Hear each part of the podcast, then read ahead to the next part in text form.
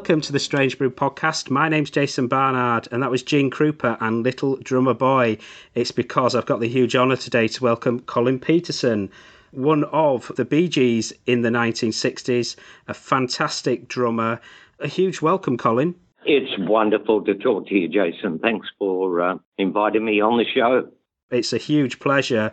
We're going to be talking later in the show about your Best of the Bee Gees tour that you're doing, which sounds Yep. amazing. But what we're going to do is we're going to start right back in your early years, which is absolutely fascinating.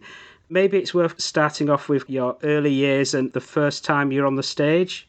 Well, uh, the first time on a stage was I'd come out of out of my first band, which was the uh, the school I went to called the Humpybong State School Fife Band, and I think a little bit of the attraction there was apart from three drummers up the front, boy drummers, it was all girls. Huh. And I've always loved female company.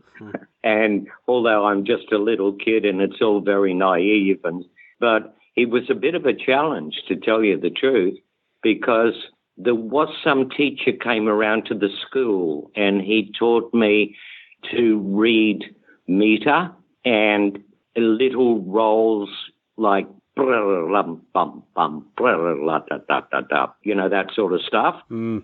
which I took on pretty quickly, but there was an added problem is that I had to march in the band when I was playing this stuff.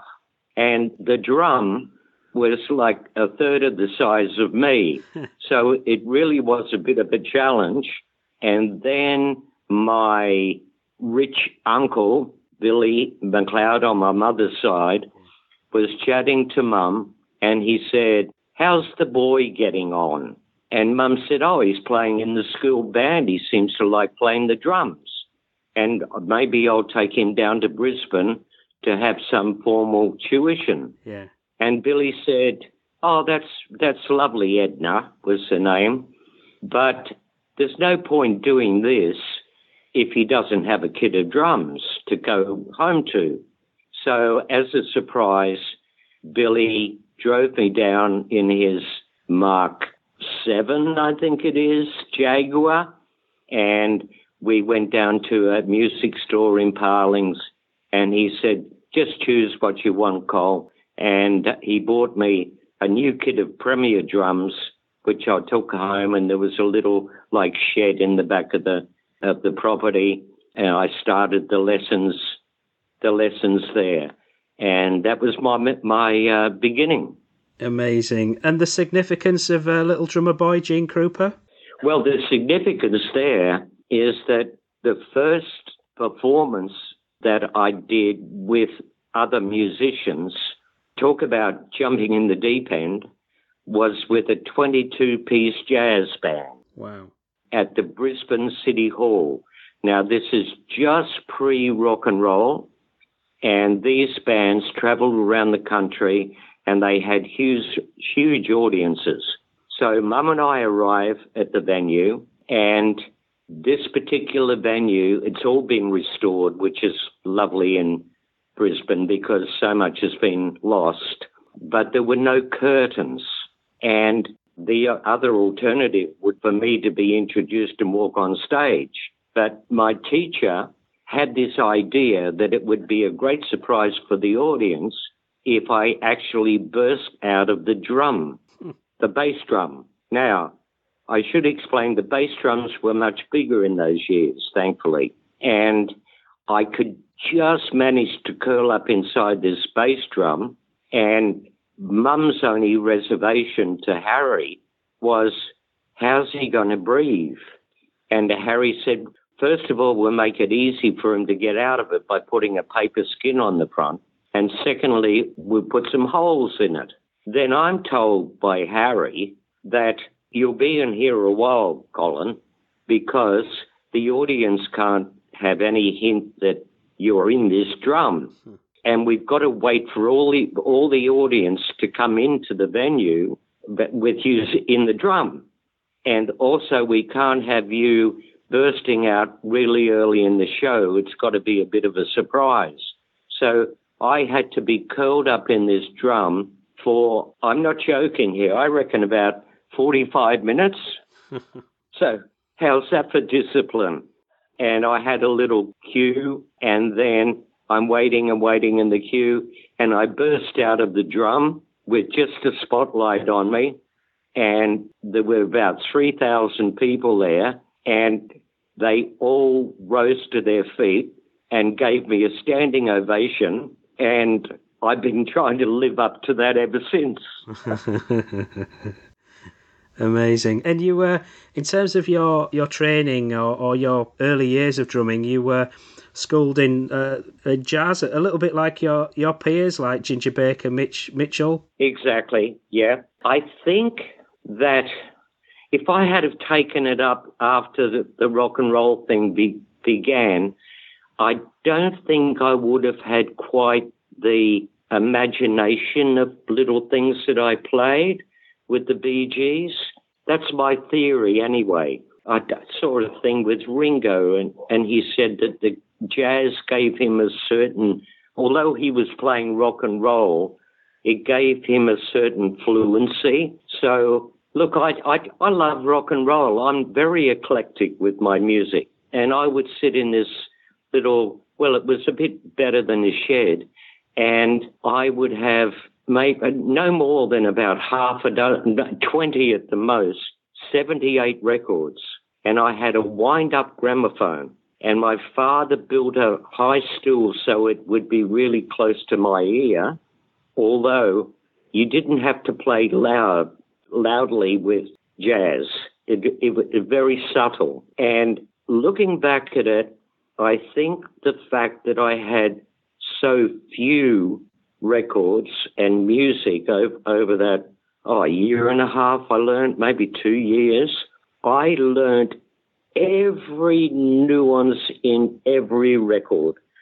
It taught me to study a track and think, oh, what's the piano playing there? I'll play it again and be able to just listen to the piano through the track. And I think that that helped me in later years, particularly when I, I, I tried my hand at production. And one little thing that I, I never forget this, Harry said to me, well, he said a couple of things. He said, Colin, with the drumming, what you don't play is as important as what you do play. Yeah.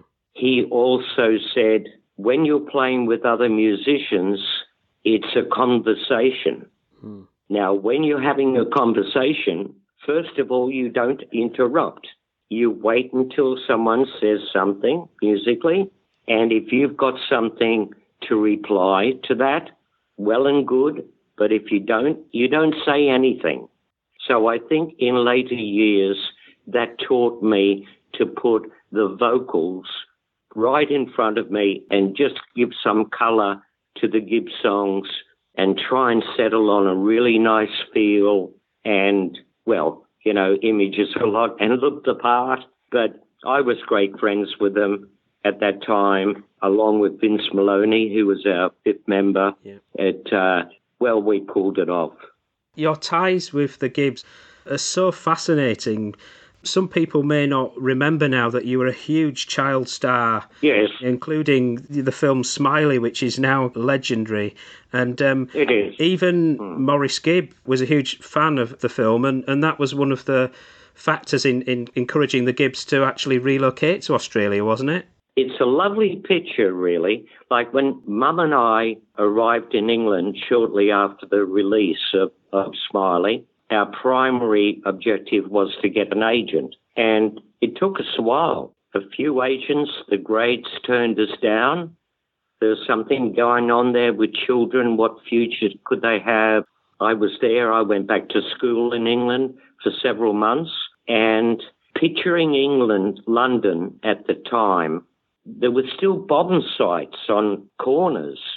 And it was all very grey and somber. The clothes were very grey and somber. And I'd come from Australia, which was also colourful, and the sun was shining, eh, but there was a real optimism in Australia. That really wasn't happening in London at that time. They were recovering. There was rationing, goodness me, right, with food mm. that just ceased before we arrived. And I'm not surprised, not surprised at all that the Smiley film, the color and the upbeat nature of it, and my performance, because the character I played was so optimistic. I'm going to get this money to get this bike together and to buy this bicycle. It's a simple tale. It did really capture the English audience. And I think it's interesting that a decade later, when the Beatles burst on the scene, they were they were a similar revelation. They created the same sort of feeling with the public that there's me as a little kid on a screen. But but the Gibbs did go along to a cinema in Manchester. They were considering immigrating. I think Canada was on the list, and they went along as a family to see the Smiley film. And Maurice later on confided in me that sitting in, in their car, driving back to their little terrace house, they all said, Oh, let's go to Australia. So that's a lovely connection, isn't it? You know, in, in my life. It is incredible, and those connections just keep on growing and growing before you joined the Bee Gees. Your group, Steve and the Board, and Yeah. they recorded a Barry Gibb track, Little Miss Rhythm and Blues, but actually that was a kind of a song swap, wasn't it? It was. Well, I'd previously met Maurice, although I'd heard of them in, in Brisbane. And when I finally took the plunge, so to speak, and left Brisbane, uh, it's a big deal leaving home. I was at a venue in Sydney, and Maurice came up to me, introduced himself, and uh, he had his sister Lesley with him. And I became very, very close friends with Maurice. We just hit it off immediately. And I went back to the family home and we sat up all night listening to records and commenting on records. I had that friendship with them right from the beginning. And then over the next sort of year and a half, when I had time to get away from my band, Steve and the Board, I used to do sessions for them. So that sort of connected us musically, built up a, a musical rapport. Now, with that particular song, the song was Little Miss Rhythm and Blues, Mm. I think they did. The um, Steve and the Board song, written by Carl Groszmann, very our rhythm guitarist, very talented man who went on to write stuff for Status Quo, and uh, Ringo Starr did some of his songs. And um, we had this song, Lonely Winter, that Carl had written again, and Maurice recorded it. Now, I don't know whether it ended up on, on an actual recording, but it was a bit of a tit for tat sort of thing. All those bands in Sydney and Melbourne at the time, we were all struggling. We really were. We, we didn't get paid for half the gigs we did. And so there was camaraderie going on there.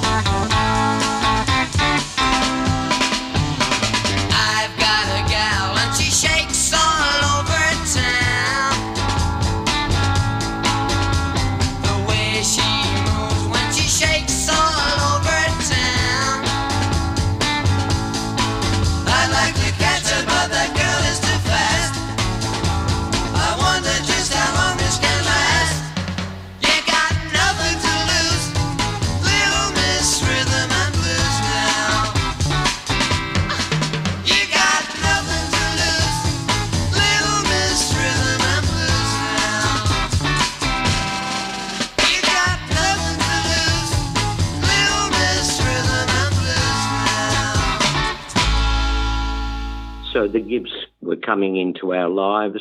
And when I finally decided to return to England to try and get my foot in the door in the film world, hmm. we had a, a round table conference at their home. And the menu inevitably would have been about six cups of tea each hmm. and baked beans on toast. And it was decided there and then that because they were following me, in fact, to England, that if I hadn't had got anything going in the film world, that the offer would be for me to join the band, which I did within a day of them arriving somewhere in, in February of 67. So I became the fourth Bee Gee. The timing of, of you both being in the same place at the same time, you knew each other, you'd played together. It was just so perfect. It was. Now, also, there's a fact that I, I've realised that they were such gifted songwriters. You know, you can put them down to Gershwin and Leiber and Stoller. It, Oh, it just goes on and on, and, and Lennon and McCartney. But sometimes that's not quite enough. And in this instance, we uh, came across, or he contacted us, a manager called Robert Stigwood. Now, both the Gibbs and earlier on myself had bitter issues with Robert, and it, it all evolved around money. Right. Robert put money first. Simple as that. And uh, he took a bigger piece of the pie than he was entitled to. So I'll leave it at that. Mm.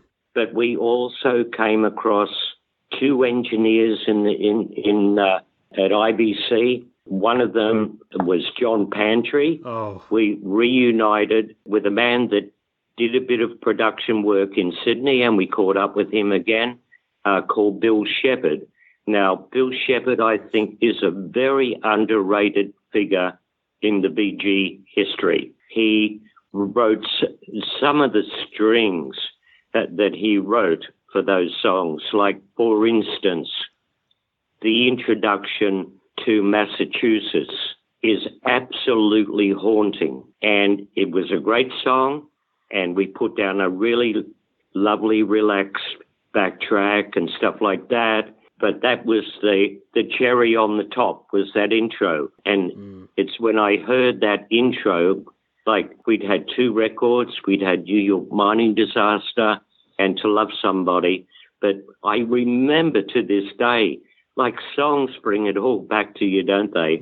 I remember where, where I was standing in the control room. And when I heard that intro, I thought, ah, this could be the record that breaks us. And it topped the charts in six countries around the world and sold five million copies. And that was, that was the big key for us is Massachusetts.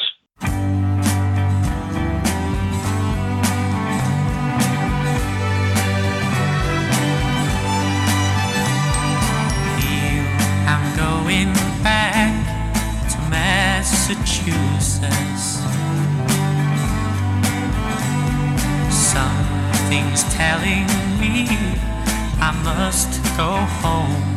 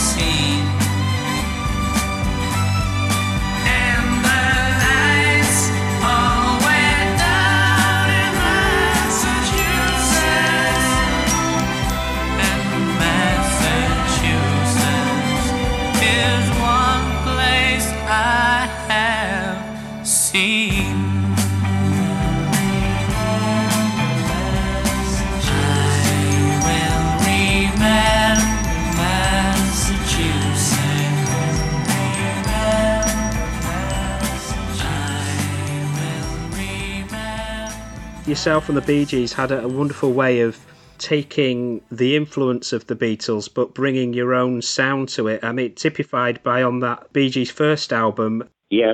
I'd like to take credit that I suggested different time sequences, like bringing in three fours and two four patterns, but it was very creative.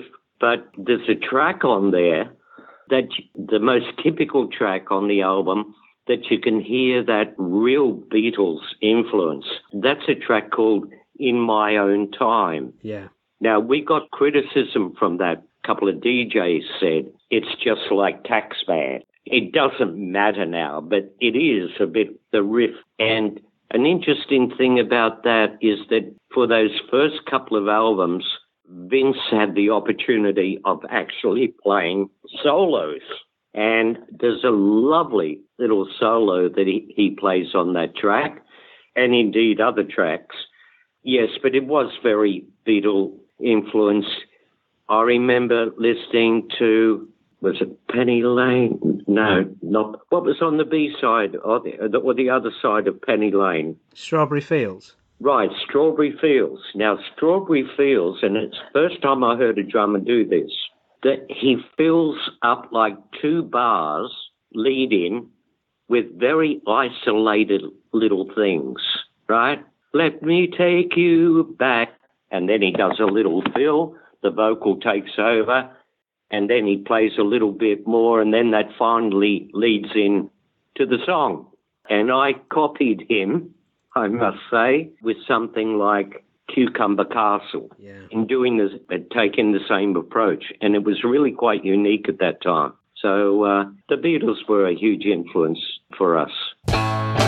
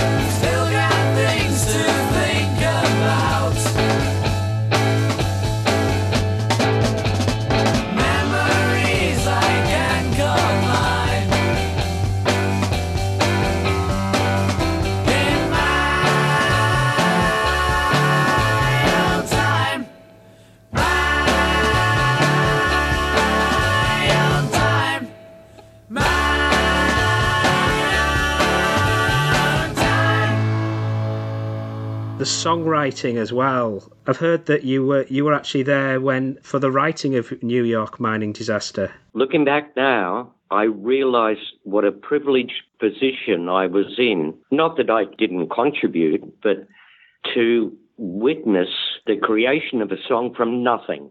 We were in this little demo studio. This is just before Vince joined, and there was some problem with the electricity, and it, it failed several times. So on this occasion, Barry had brought a torch, or there was a torch there, and we walked out of this little studio. The Gibbs always loved stairwells because of the the echo in the, in the reverb that ran down the stairs. So we sat on this concrete step that went up and up and down around the the lift shaft, and it started from nothing. And the conversation, as I recall from them, was, wouldn't it be awful to be stuck in the dark somewhere? And then someone, one of them, Maurice didn't write lyrics.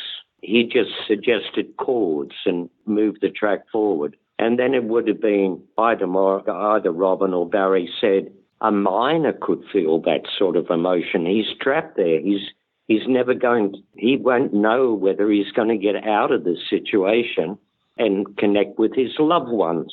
And out of that came New York mining disaster. And often, as time went on, we would arrive in the studio with no song. And I would have that opportunity of just sitting with them, suggesting, as I said earlier, different tempos. And I think the fact that a lot of those tracks came from nothing gave the tracks a real spontaneity because it's different than if you think weeks before, oh, we're going to record this song Yeah. and you rehearse the shit out of it and then you go into the studio, it's not fresh like that, that it's all coming together in a run of creativity. That's my theory anyway. And I think that there was so much sort of immediacy and freshness in a lot of those tracks that we put down. In the event of something happening to me, there is something I would like you all to see. It's just a photograph of someone that I knew. Have you seen my wife, Mr. Jones? Do you know what it's like on the outside? Don't go talking too loud, you'll cause a landslide, Mr. Jones. I keep straining my ears to hear a sound. Maybe someone is digging underground. Or have they given up and all gone home to bed? Thinking those who once existed must be dead. Have you seen my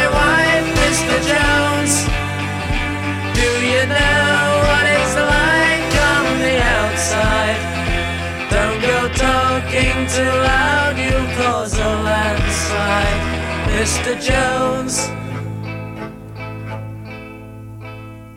In the event of something happening to me, there is something I would like you all to see. It's just a photograph of someone that I knew. Have you seen my wife, Mr. Jones? Do you know what it's like on the outside? Don't go talking too loud, you'll cause a landslide, Mr. Jones. You've vividly talking about your jazz background, how you're taking inspiration from uh, Ringo and the Beatles, and even on the Bee Gees' first album, the complex arrangements and time signatures and and just creativity. Uh, look at um, every Christian lion-hearted man will show you, and you've got the chanting at the start, and then your drums come in. A little hint of Ringo there, I reckon, again. but no, it's a great track. It's just so imaginative, isn't it? Yeah. It really is. There's some great things on that album. And then, of course, we moved on, and our next uh, album was um, Horizontal. That was a lovely album as well. Some critics said it was a little bit bleak, but look, Massachusetts came out of that album, and uh, I haven't heard it for many, many years. But um, we kept the quality going, and that was a great album as well, I think. Yeah. World is from that horizontal as well, isn't it? Oh, is it? Okay. Yeah. They were so great, weren't they, the kids? Goodness me. I tell you a little funny story about World, right? Mm. And I played World with this uh, band I'm involved with. There were lots of clubs in, in London at the time. There was like the Bag of Nails, the Revolution, the Marquee, the Cromwellian. But my favourite was uh, a club called the Speakeasy. And we used to frequent the Speakeasy when we were, we were in, in London, which I reckon was only about 20% of our time, to tell you the truth. But anyway, I'm sitting there one night with a bunch of friends, and this uh, character who's he's an old friend of the Beatles, and he was making his income by buying cars for all the stars and selling their cars when the ashtrays filled up, sort of thing. And Terry came along. I'd met him once or twice, and he said, um, John is at our table and he would like to meet you. So I obviously I was delighted, and I went over to the table. Now John was a very cynical man, and uh, very short in the way he spoke to you. And I talked to people who met him during that period of time, and a lot of the time he just put his hand over his shoulder to shake hands, wouldn't even look at them. But I'm proud to say that John actually stood up and faced me and uh, shook my hand, and we just had World released. I think it was about a week before, and it had already gotten in the top 20. And he said, uh, This new song of yours, what's it all about? It's just rubbish lyrically. The world being round and it raining every day. What's it about? And I said, John, I don't write the songs. I just play the drums. And by the way, it's leapt in the charts and it looks like another big hit for us. And he said, Well, I don't care about any of that. And this is word for word. He said, I think it's a load of bollocks. right? So I, then I, I sort of left the table and went back, and I'm thinking, oh, well, at least I met John Lennon. So in the show, I introduce World. I relay that story, and I say to the audience, the next song is one of my favorites. And I told them about John, and I said, the next song is called What a Load of Bollocks. and, and then I turn back to the audience and say something like, what on earth was I thinking? You know, the song is called World, and then I played the, played the song with the band. But that's a, a vivid memory of John. I never got to meet Paul, but Ringo was delightful to meet. I remember going out to his home there for an afternoon and walking around the garden, and I met George at Apple. You know, the funny thing, sometimes I think to myself, did all this stuff really happen? because it's just on such a scale. Then I, I pinch myself and I think, yes, it did. How about that? How privileged are you to share all that excitement with all this, these talented people?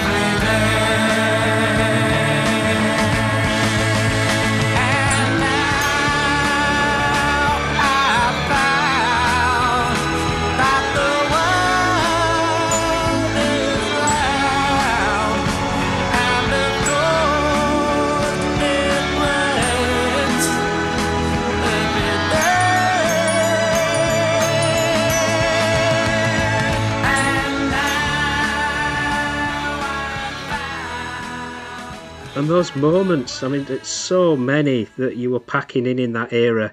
One of the follow ups to World was Words, and there's just some great footage of you and the group playing on the Ed Sullivan show. So that must have been one hell of a moment. It was. Uh, before I left Australia, the family used to sit around and watch the Ed Sullivan show. And from memory, he introduced us individually, which was a lovely thing for, for him to do. Obviously, that was a big boost for us in America. And uh, because of obviously a very prestigious show. How did things develop? I mean, the, the albums just seem to come so thick and fast. Um, soon after, you, you're recording the, the album Idea. How many of the tracks were pre done by the brothers and, and brought in fully formed, and how many were actually they'd come into the studio and they didn't really have much? That really was the case most of the time. Wow. and we would work the songs up, the five of us, as a team. And again, I think that that's why the songs sound so coordinated. That we never recorded separately. The only separate thing was the orchestra coming in after we, we tidied up, we got all our overdubs done. Oh my God, we spent some time in the studio. I can't tell you. Sometimes we go in there for four hours. The Gibbs would come up with nothing and we'd just pack it in and go home. And then we'd try again another day. And maybe the, the um, creative juices were really running that night. We might get down three backtracks, but quite often we'd just go in there, fiddle around, and, and nothing had come. Yeah, look, it's great to be reliving this with a live, live audience. I, prior to this band, Best of the Bee Gees, who are wonderful players, I must say, Yeah. they've been doing it for 20 years. I hadn't stepped up on a stage for 40 odd years, hadn't played the drums for 40 odd years, apart from maybe on three occasions, sort of at a party or something. So I had to get over a lot of nerves to do this. I'd never spoken to an audience ever, really. So I, I had to learn. I wrote out what I wanted to say and learned it. And I got a call from an actor friend of mine in Australia called Ron Kelly the night before the first gig. And he said, How are you feeling? Because he knew I'd be nervous. And I said, Well, I've learned it off. I can do it. Right? Yeah. And he said, Well, that's great, Colin. But if that audience feel that you're giving a speech, it'll be okay because it'll be interesting because you've got a history there. But if you can come across just like you're having a bit of a chat, then you've got them. And that's what I've been working on initially to just feel really comfortable and intimate with the audience. Look, everything's work, but now it's just coming so naturally to me, and I'm really enjoying the experience. And hopefully, well, it, it looks on the cards that the band will be coming to Europe at the late later, Oh, brilliant. yeah, the latter part of next year. I'm so excited about about that because obviously I'll I'll do my trip down memory lane around London and see the different places I hmm. lived in and Yeah, yeah. You had such synergy in terms of the, the way that you played with the group, but a lot's talked about in terms of the uh, the connection between bass and drums. So, oh goodness me, they're the core. That's the core of it. so how did you sort of lock in with Maurice? I mean, there's like I got to get a message to you. The the way that you ebb and flow on that track is just a wonder. Barry and Robin are absolute geniuses. I use the past tense with Robin, obviously. But Maurice was really the musician of the three of them. Barry could obviously play the guitar. Robin played, didn't play anything. But Maurice, he played. Like he's so young. You've got to remember, I turned 21 in a, in March of that year when I joined the band. Now, the twins were like three or four years behind me. They were like 16, 17 at the most when we were launched. Maurice was already playing bits of lead guitar, piano, bass, bit of organ.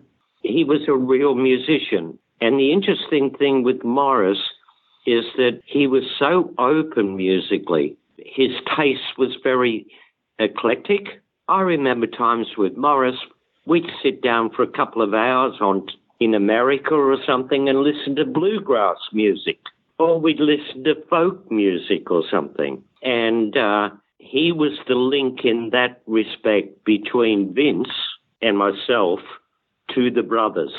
And I think that that Maurice was the connection there between connecting the musical side of it or the playing side of it, like Barry would know the chords and stuff, but and making it a whole. And I can't say enough what a close friend I was with um, Maurice. He was great fun.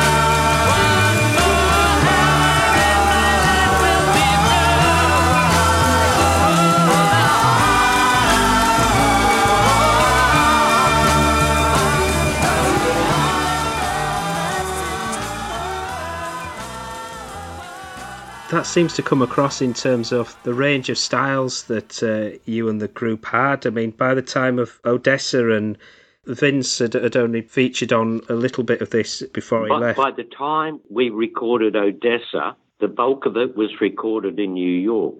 And there was real friction there between Robin and Barry. Right. And Robert Stigwood summoned Robin back because he's up all night taking pills and whatever, and you'd have to drag him out of bed for a gig or interviews. We were just left there, the, the four of us in New York. Now, Robin hated hated this album, uh, music from Big Pink. Okay. Now Barry loved it, and I I convinced Barry that we should just step out there a bit and just try a couple of country songs. The couple of tracks were Marley Purt Drive, that was later covered by Feliciano, and Give Your Best to Your Friends. Now, Yeah. of course, we just had to say when we did this stuff, we want a banjo player, we want a fiddle player, and we would be supplied with the, the best in town, right? That's the position we were in. And the one thing I remember about this is that I'm newlywed, right, to Joanne. And I sent, she was working for Robert Stigwood, and I, I got a couple of rough mixes sent back to Joanne. And it happened that Eric Clapton was in the office and she grabbed Eric and played him these couple of tracks. And he was blown away. He said, Oh, that's so brave of them to step out into that because I think I think Eric had a bit of a love with country music as well, although to tell you the truth, I don't think his style really sat when he played with country musicians. Wonderful guitar player that he was. Anyway, but he loved these tracks. And the disappointing thing for me, look, I don't have any regrets about any of this stuff, but there's certain memories come up. And Marley Purt Drive, Stigwood insisted that the orchestra was introduced on the second chorus.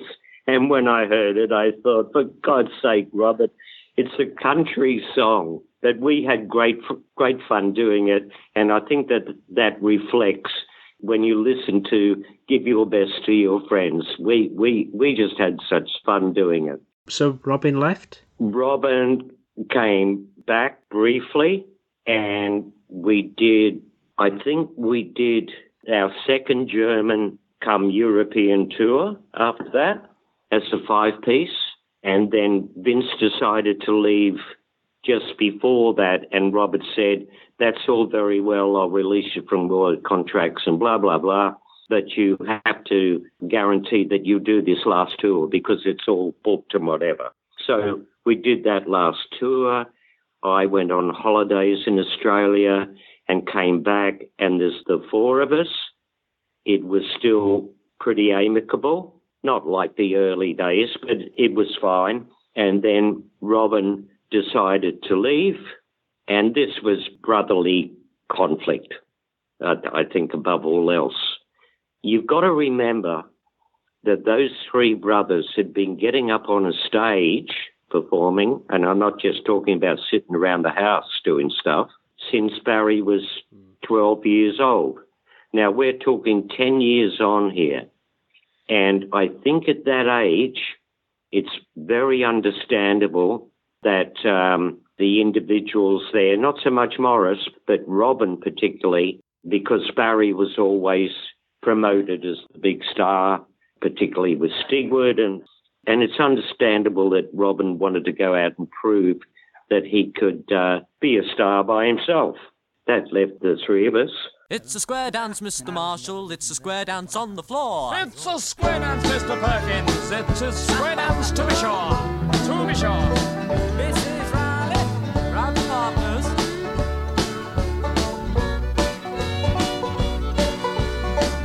I'm just a clown that used to run around.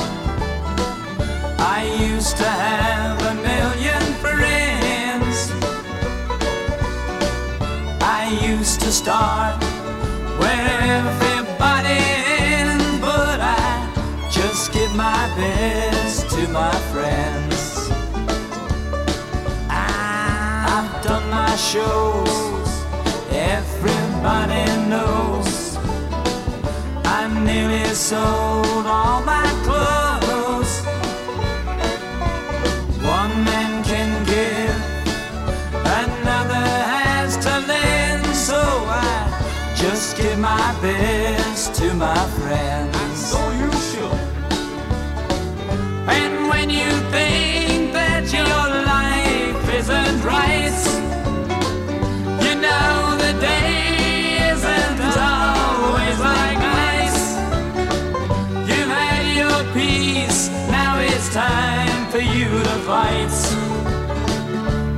give your best to your friends.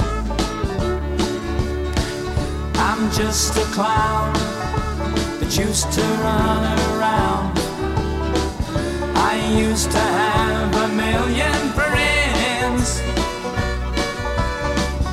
I used to start where everybody ends, so oh, I just give my best.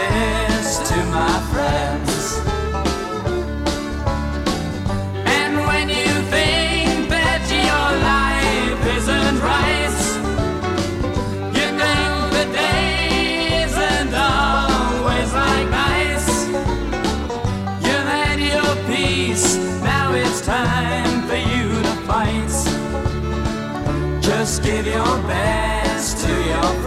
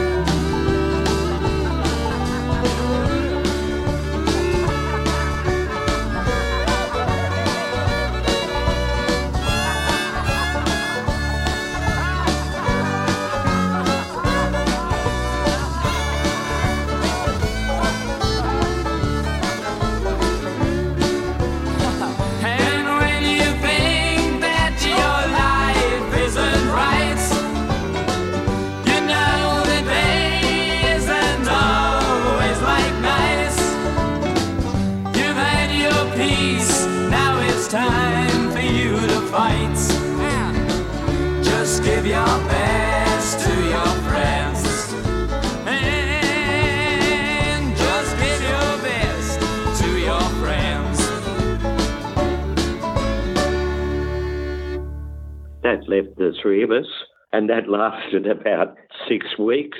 And so it all ended. Things don't last forever, for goodness sake.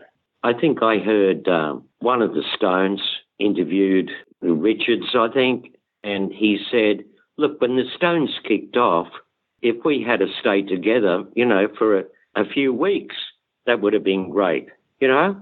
And uh, the Bee Gees and I uh, were together for three three years, and it's because of that time together like that that we managed to put out so much product, and there's so many songs that we did together that have lived on. So no regrets.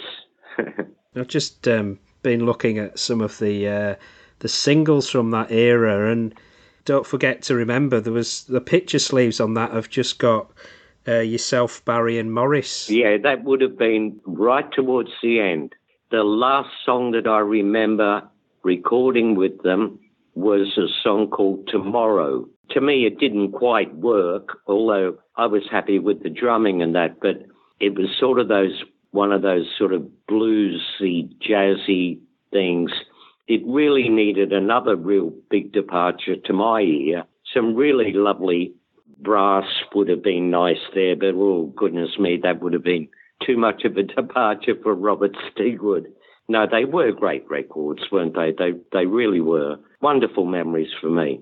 Was it Robert Stigwood? He was how he was one of the prime factors for for your leaving. Yes, he was, because I I questioned where all the money was going. Now, in saying that, and I was talking earlier about significant people that come in to the picture to make a thing work.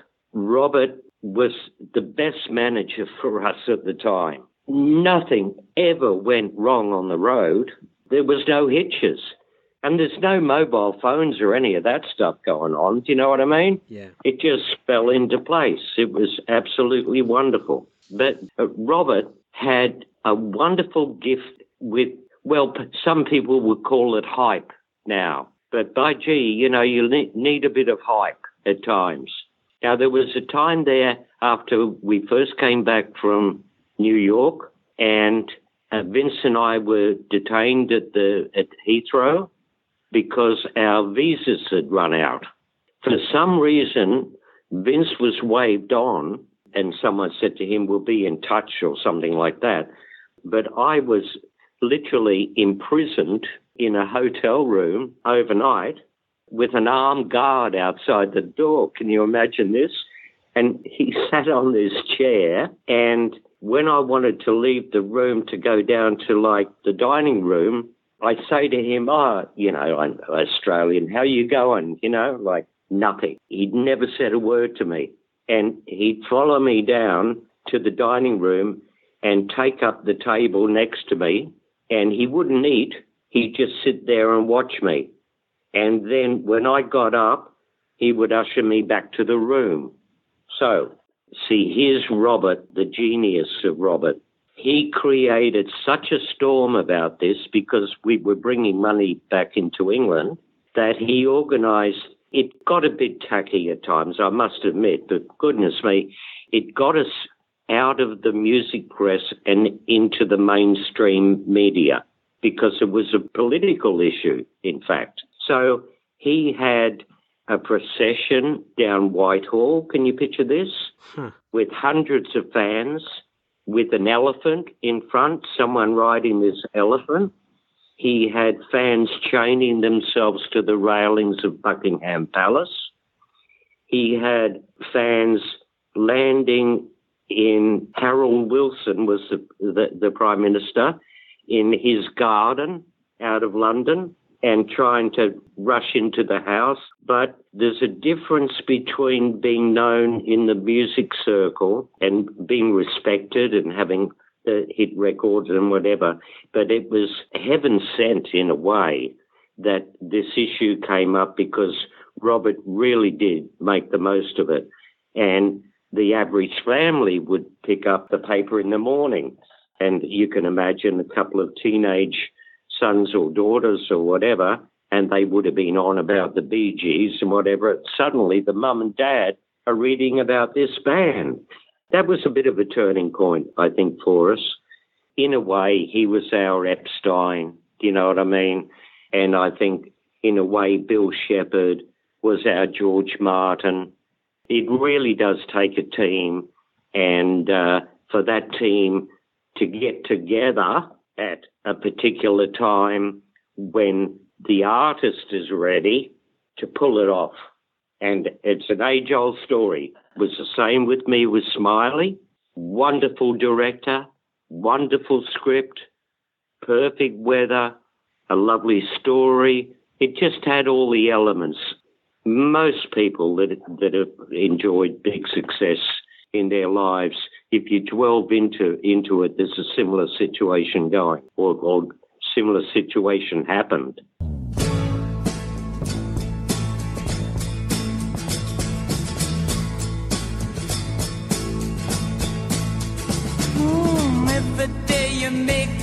Cry, girl. I cry too much. Then today you said goodbye, girl. It's just too much.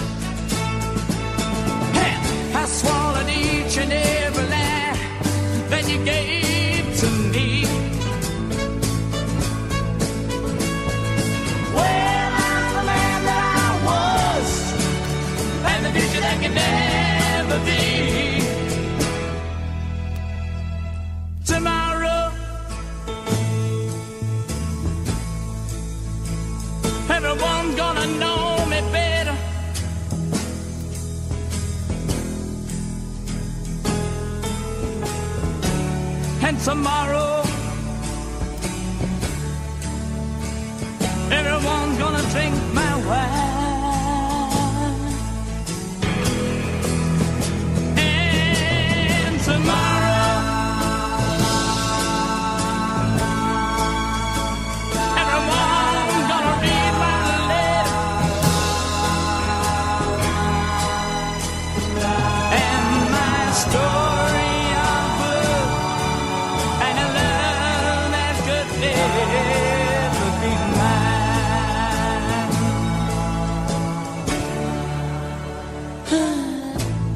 You to be my wife, girl. You were playing. Now I ask you, where is my life, girl? You were saying. Hell, I swallowed each and every lie that you gave to me. Well, I'm the man that I was, and the future that can never be. Tomorrow, everyone's gonna know me better.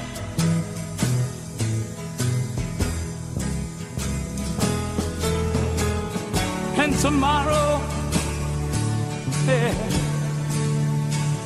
everyone's gonna drink my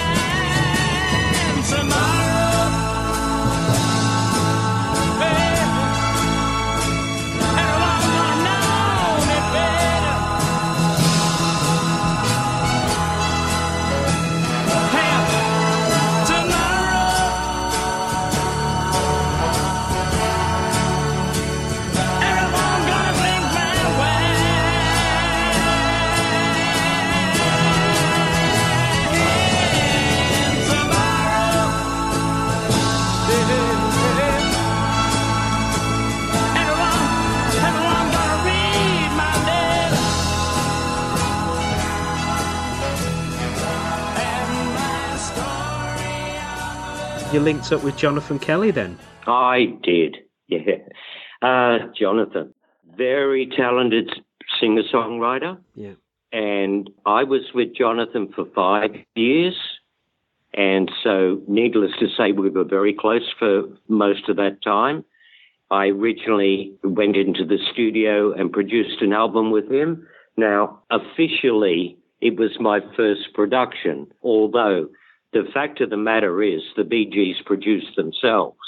Robert, of course, with his ego, put himself as co-producer, but he really wasn't. He never went out on the floor with us and, and tried to construct the track or anything like that.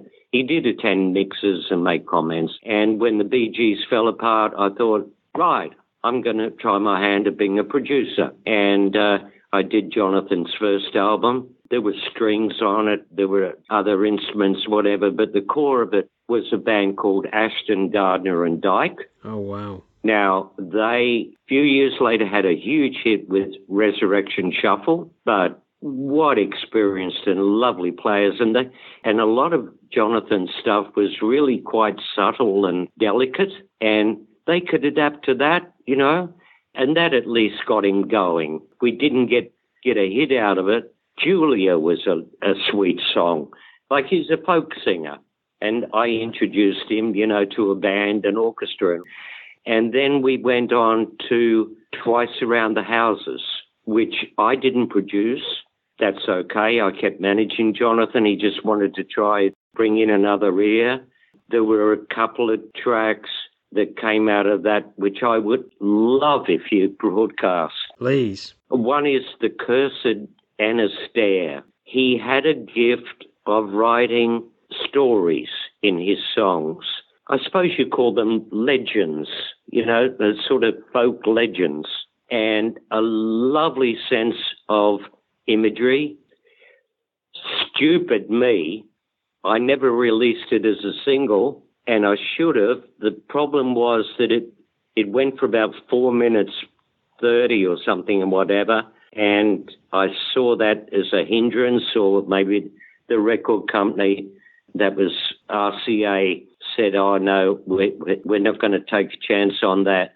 But when he worked live, people uh, would be calling out for this song, and he'd play a room, you know, sort of 500 people or whatever, and it was wonderful. They they'd sing every word of this song. It was absolutely wonderful.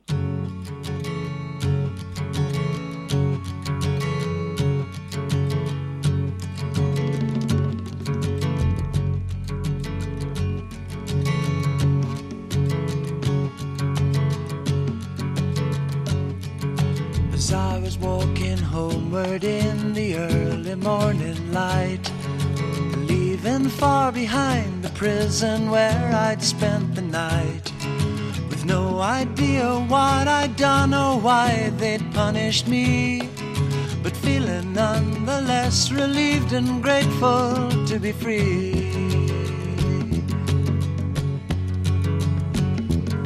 My path led to a woodland far behind a rusted gate. Knew it was a shortcut if I kept my walking straight. But then, like out of nowhere, this old wizened man appeared, holding high his one hand while the other stroked his beard. Beware the cursed Anastair, this warning did he bring that no one makes it through this world. Coming out as they went in. But a change is what I'm looking for, I told the sad old man. And bidding him a last farewell into the wood I ran. Soon I came to a river where I stopped to bathe my feet. And that was when I smelled her perfume, delicate and sweet. Stood up and turned around, and there in front of me stood a beautiful woman who simply stared at me. And then I knew it was all true what the old man had advised. you must be Anna, I said as I looked into her eyes. Beware the cursed Anna stare. This warning did he bring no one makes it through this wood.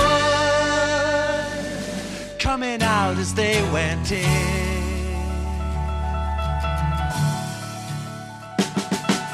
when we came together in a passionate embrace. I felt my body weaken and my heart begin to race. And when at last the kissing stopped, I saw to my alarm. This woman now had changed into a young girl in my arms. I heard her childish laughter, saw her vanish through the trees. I turned back to the river, my reflection for to see. And there inside the water, I saw exactly as I feared. To my horror, I turned into an old man with a beard. The cursed Anna stare. This warning did he bring that no one makes it through this wood. Coming out as they went in. For seven long years I've waited by the skate, wishing I could die. That can only happen if some other young man comes by. First, I know I must warn him to go some other way. But hope that, like most men of that age, he won't believe what old men say. To beware the cursed and stare. This warning do I bring. For no one makes it through this wood. Coming out as they went in.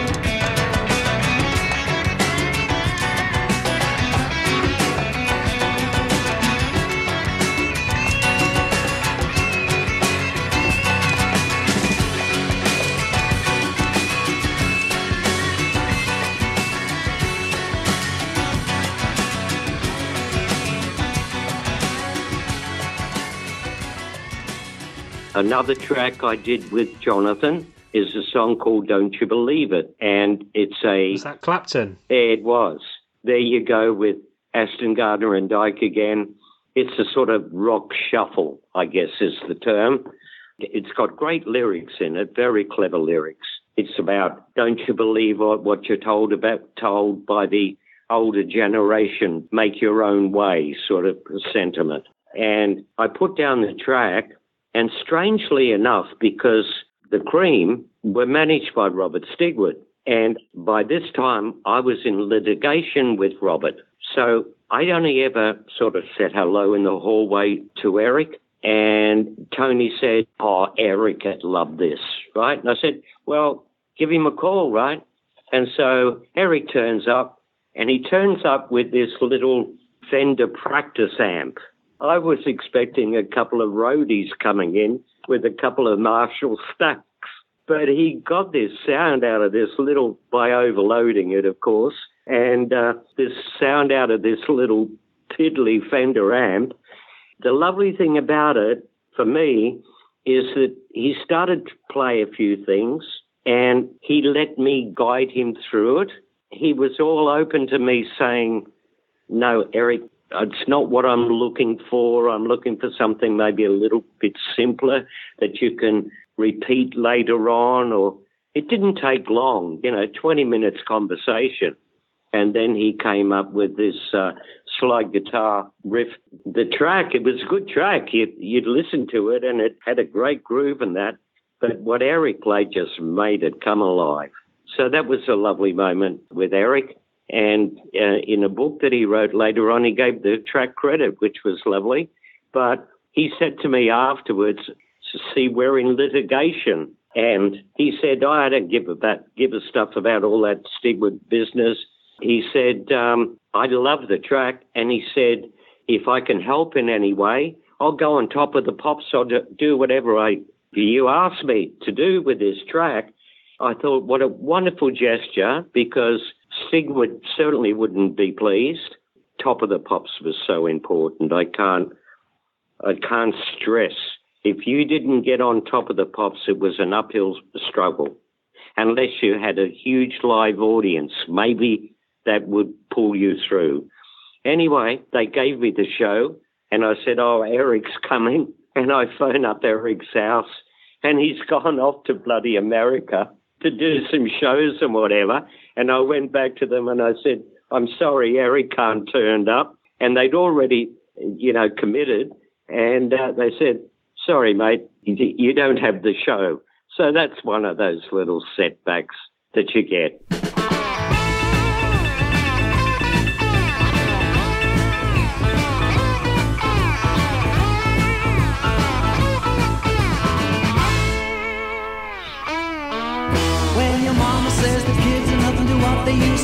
She was young. They knew how to have the fun, but now today they gotta have money to burn and plenty of sex and nothing to learn, something that they can get high on. And nothing they can get by on. Too much fornication, deprivation, intoxication, no gratitude, moral code, or self-respect. Don't you believe it? Don't you believe it,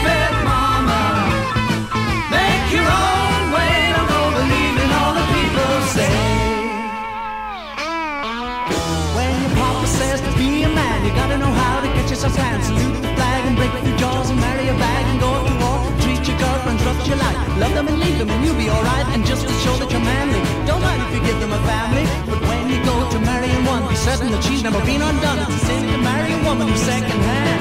Don't you believe it? Don't you believe it, Papa? Make your own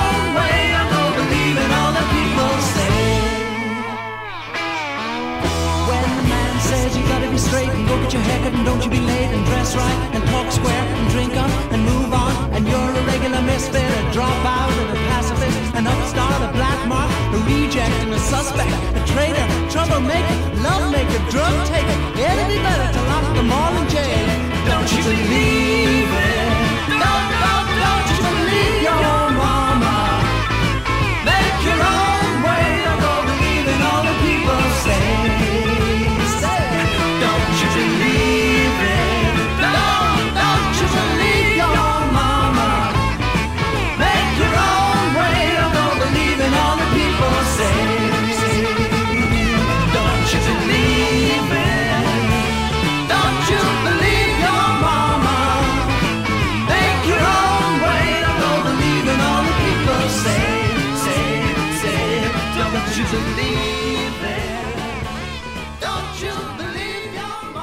Had three albums, Jonathan and I together, and yet another producer came in for um, the third one, and there's a track there that I really love, and it's a story again, and it's called Godus. And it's about a minstrel going around and telling the tale. It's a lovely track. Jonathan did some wonderful things. Seven horses gallop on a desert waste. Carry seven bandits making off in haste from the poor folks in the village left in fear and dread. All the valuables gone and their menfolk dead. All at once they come upon a water hole and stop to rest the horses and divide the gold. Suddenly there's music coming across the dunes. It's a man with a big smile and he's singing a tune. My name is Godus and I play for free. All I ask you friends is to believe in me. Much that is a mystery. Come gather around me, people now.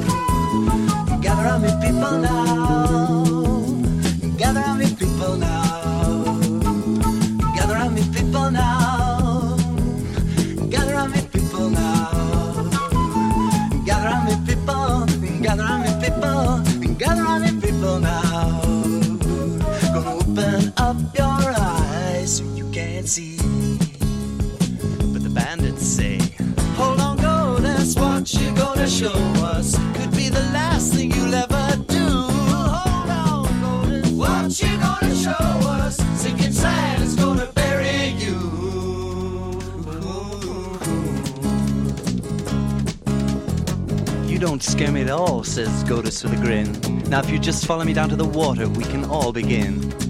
You men don't look that uh, very smart to me, so I presume you've never ever seen a dancing tree. Now they're all gathered round the tree down by the pool. Some of the bandits they're calling Godus a fool, but he just takes out his silver flute and begins to play. And sure enough, that tall tree starts to sway.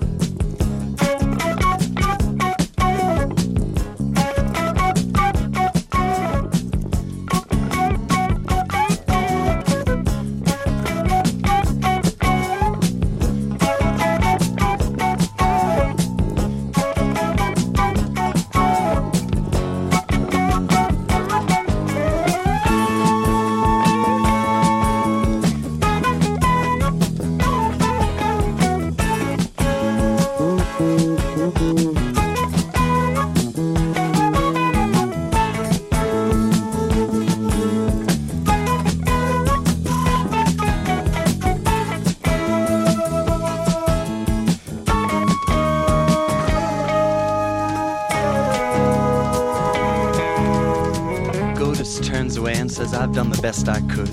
The bandits, they come forward, they're looking for his blood. blood, blood. You can imagine their extreme surprise when Godus vanishes before their very eyes. If you're ever wandering out in the desert all alone, you come across seven figures made out of stone. I want you to listen very closely to the wind. Could be you'll hear our old friend Godus sing. My name is Godus and I play for free. All I ask you friends is to believe much that is a mystery, so why go causing others misery? Why can't you learn to live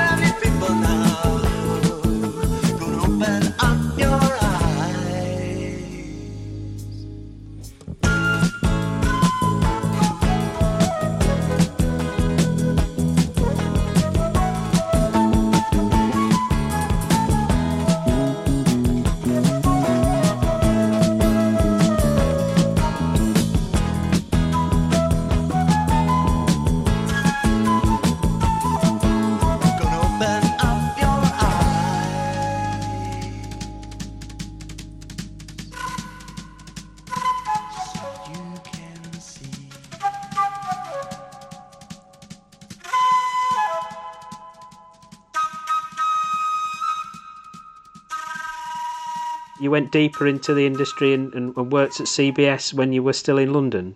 I did. I worked in A and R there. I was very, very picky because I think I realised how all the stars had to align for something to become really big.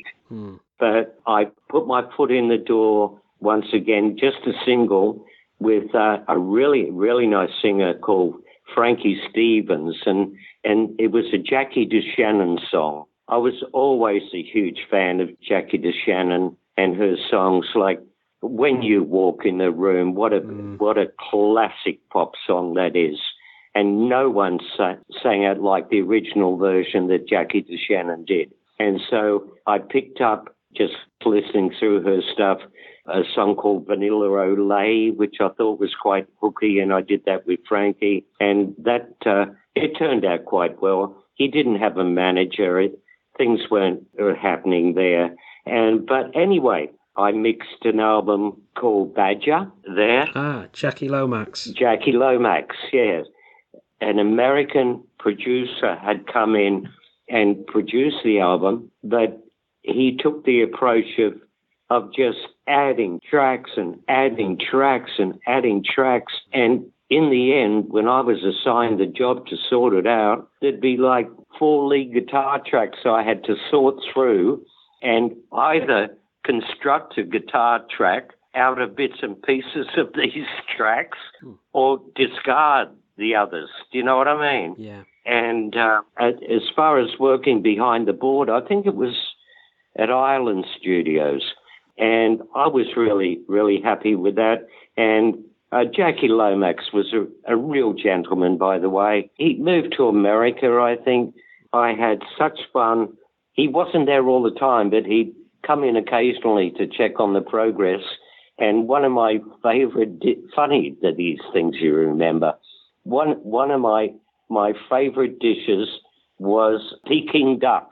And I remember twice, Jackie, let's have some Peking duck. So I'd get on the phone and we'd, we'd stuff ourselves with his Peking duck. But he was really happy with the results. But the one thing I did pull off at my time at uh, CBS is that I brought in a band called Sailor. Ah, Okay.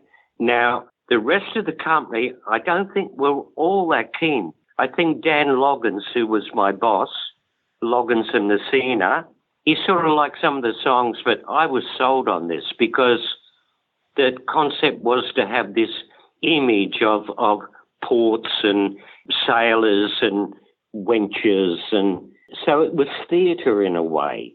I just loved that band, and I'm pleased to say that uh, they were extremely popular in Europe, Germany particularly, uh, Scandinavia, and one of the great songs there that, that they came up was "Girls, Girls, Girls." I think that that was that was the first big hit with them. And so after all this, in '74, I decided to um, uh, come back home. Uh, a, a move I uh, I never regret. I love being back in Australia. At the time, to fulfill your creative dreams, you had to go to England. So I don't think, in a way, I really appreciated what Australia had to offer. Although, as a small child, how wonderful it was, you know, the beaches and all, and, and all that stuff. But um, now that I'm back home, I'm really happy here. And my now ex-wife, who Joanne, who I'm really good friends with, over the period that I stepped away from the business and became a house painter, which is something I took great pride in. I think all drummers are perfectionists, to tell you the truth. Joanne carried on the family tradition. She was uh, played a big role in the early days of INXS ah, and an even bigger role in the career of Keith Urban. Brilliant. When you came back to Australia and you're involved in A and R and production, Yeah. you're still involved with some great tracks and hits like uh, Mark Holden, uh, "Never Gonna Fall in Love Again." Well, I did. It's funny, isn't it? It took all that time as a producer to finally pull off a couple of hits. yeah, I, Mark Holden, he went on to uh, have a run of records after I left EMI. It's a lovely track. That's Never Gonna Fall in Love Again. That's an Eric Carmen song. And I covered a song called Storm in My Soul, which is a Gallagher and Lyle song with a um, a girl singer from Brisbane. That's a nice little track too, and I'm quite proud of both those tracks.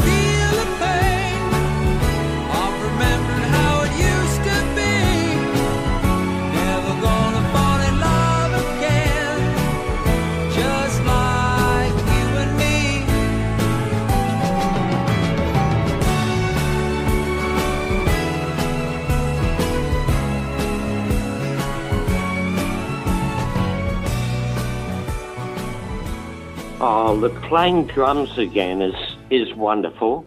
All I can say is that I'm thrilled to be part of this band. Uh, we had a, a quiet time there with the COVID, as indeed musicians all around the world did.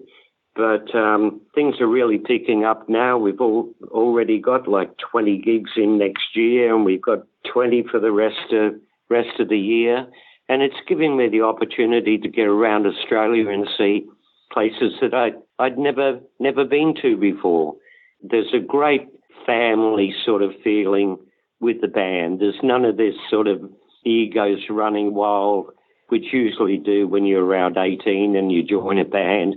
It's down to business, and everyone takes criticism from each other professionally. I'm so looking forward to coming to Europe, and I'm uh, enjoying the experience with the band. From what I've seen, the top of the game, and for you to to join them just Yeah. gives it that extra special something. To tell you the truth, and I hate to sound elitist about this, I'd known the manager, Greg Shaw. He originally managed Keith Urban, and a local museum put on a bit of a tribute to my life uh, with an exhibition. And I invited Greg up there to have a look at it. This is in Redcliffe, where I'm currently living. And Greg phoned me a few weeks later and he said, You know something, you can really talk to an audience, that introduction you gave and blah, blah, blah. And I've been thinking about this and I had no idea, but he said, I'm managing, amongst other things. And he said, I'm managing a Bee Gee tribute band. Would you want to be part of it? And I said, Oh, I, I really. He said, You could play a few tracks. I said, Look, first of all, Greg, when you've played in the real deal, you don't want to be involved in something that is second rate. It's as simple as that. Now, these guys aren't second rate, as I, I soon discovered when I went up to northern Queensland to see them. And I immediately committed myself to be part of it. And then the idea of playing again came up, and I said, Look, guys, I haven't played for 40 years. So they sent me up a kit of drums, and I was living on a property in Maleny up on, on the hinterland. And uh, I just put in like maybe half hour a day. I didn't play any Bee Gee stuff. I just played, I don't know, Rolling Stones and lots of bit of Beatles and, you know, later stuff, Eagles and Doobie Brothers and, you know, all that stuff. It wasn't a matter of some, some people said to me, oh, you know these songs backwards. You don't even need to practice. You just get up there and play them. It's not like that at all. When you've stepped away from it, you've got to go back to square one. And I started with just playing bass drum, hi hat, and snare. And I played just bass drum, hi hat, and snare for a couple of weeks, just disciplining myself to that because that's the core of a drum kit. And then slowly ventured out a bit. So for the rest of my life, I plan uh, to uh, to carry that on and uh, just have have a play, just to CDs and stuff, because I really do enjoy it. Although I must admit, I was really quite imaginative with my playing, but there were a lot of lot of drummers at the time that were technically much more advanced than I was. But sometimes, you know, look, Chuck Berry only probably knew four chords. So sometimes when you're limited, you've got to be creative. I think you can overdo the technique. You get to a stage where you can't see the wood for the trees. But um, I've always been a, a song guy with drumming. Yeah, I'll ca- I'll carry it on, and uh, I'll I'll hang with these guys. I tell you because it's great fun, and we're getting great reaction. Oh, that- that's that's so good to hear. And to close, perhaps it'd be fitting to play a track that uh, we haven't discussed. To love somebody. Yeah, to love somebody. It wasn't a huge hit for us actually. I think it got sort of about twelve in America, or, but it barely made the top twenty in England. I think it was just a bit out of style for us. That it wasn't what the audience were expecting. Oh, you know, singles, it's such touch and go. But the interesting thing about to love somebody, as far as the audience that I'm communicating with now, it's certainly one of their favorite songs. it's just lived on. And I think it's a, a song that um, stands different interpretations. Like so many singers could sing that song. No, it's a, it's it's a wonderful song. I'm more than happy to go out with that. That's great. Oh, Colin, what can I say? What a huge honour and privilege it is for you to share your memories about some of the greatest music ever made. And as we've discussed, it's just fabulous that you're able to to help bring that music to life and bring it into a live setting with the uh, the best of the Bee Gees. And uh, I really hope to see you over here in the UK when you uh, you come to Europe uh, late next year. I would love to catch up with you because I thoroughly enjoyed our chat. That's amazing. Thank you so much, Colin. You're welcome. Bye bye.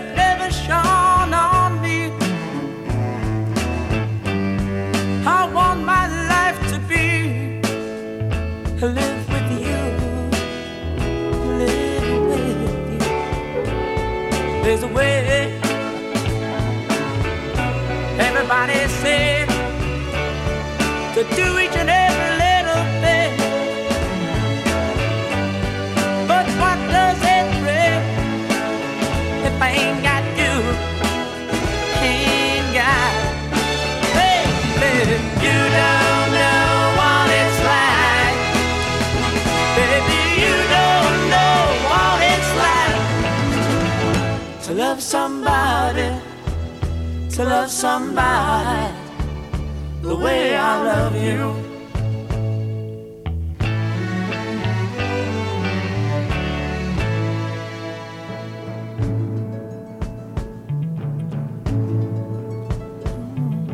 In my parade, I see your face again.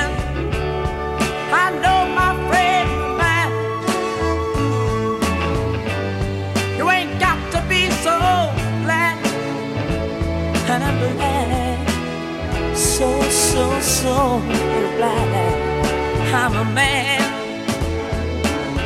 Can't you see what I am? I live and I breathe for you. But what good does it do if I ain't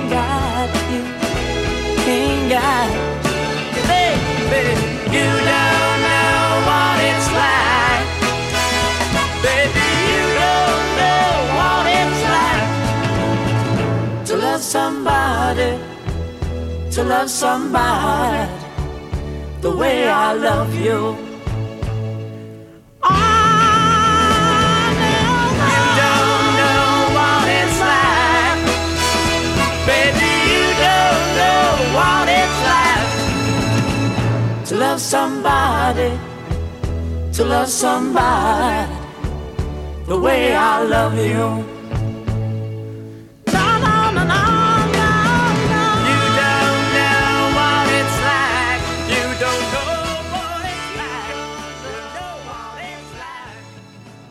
Thank you for listening to the Strange Brew podcast. If you do like the show, please consider a small donation to help keep the show archive online. It's 10 years since I started the podcast, and hosting fees are increasing over time. All your support keeps the show running and helps me get amazing guests. To support me, just go to thestrangebrew.co.uk where you'll see a donate button on the homepage. Thank you very much. Plus, any reviews on your podcast services help to spread the word too. Thank you.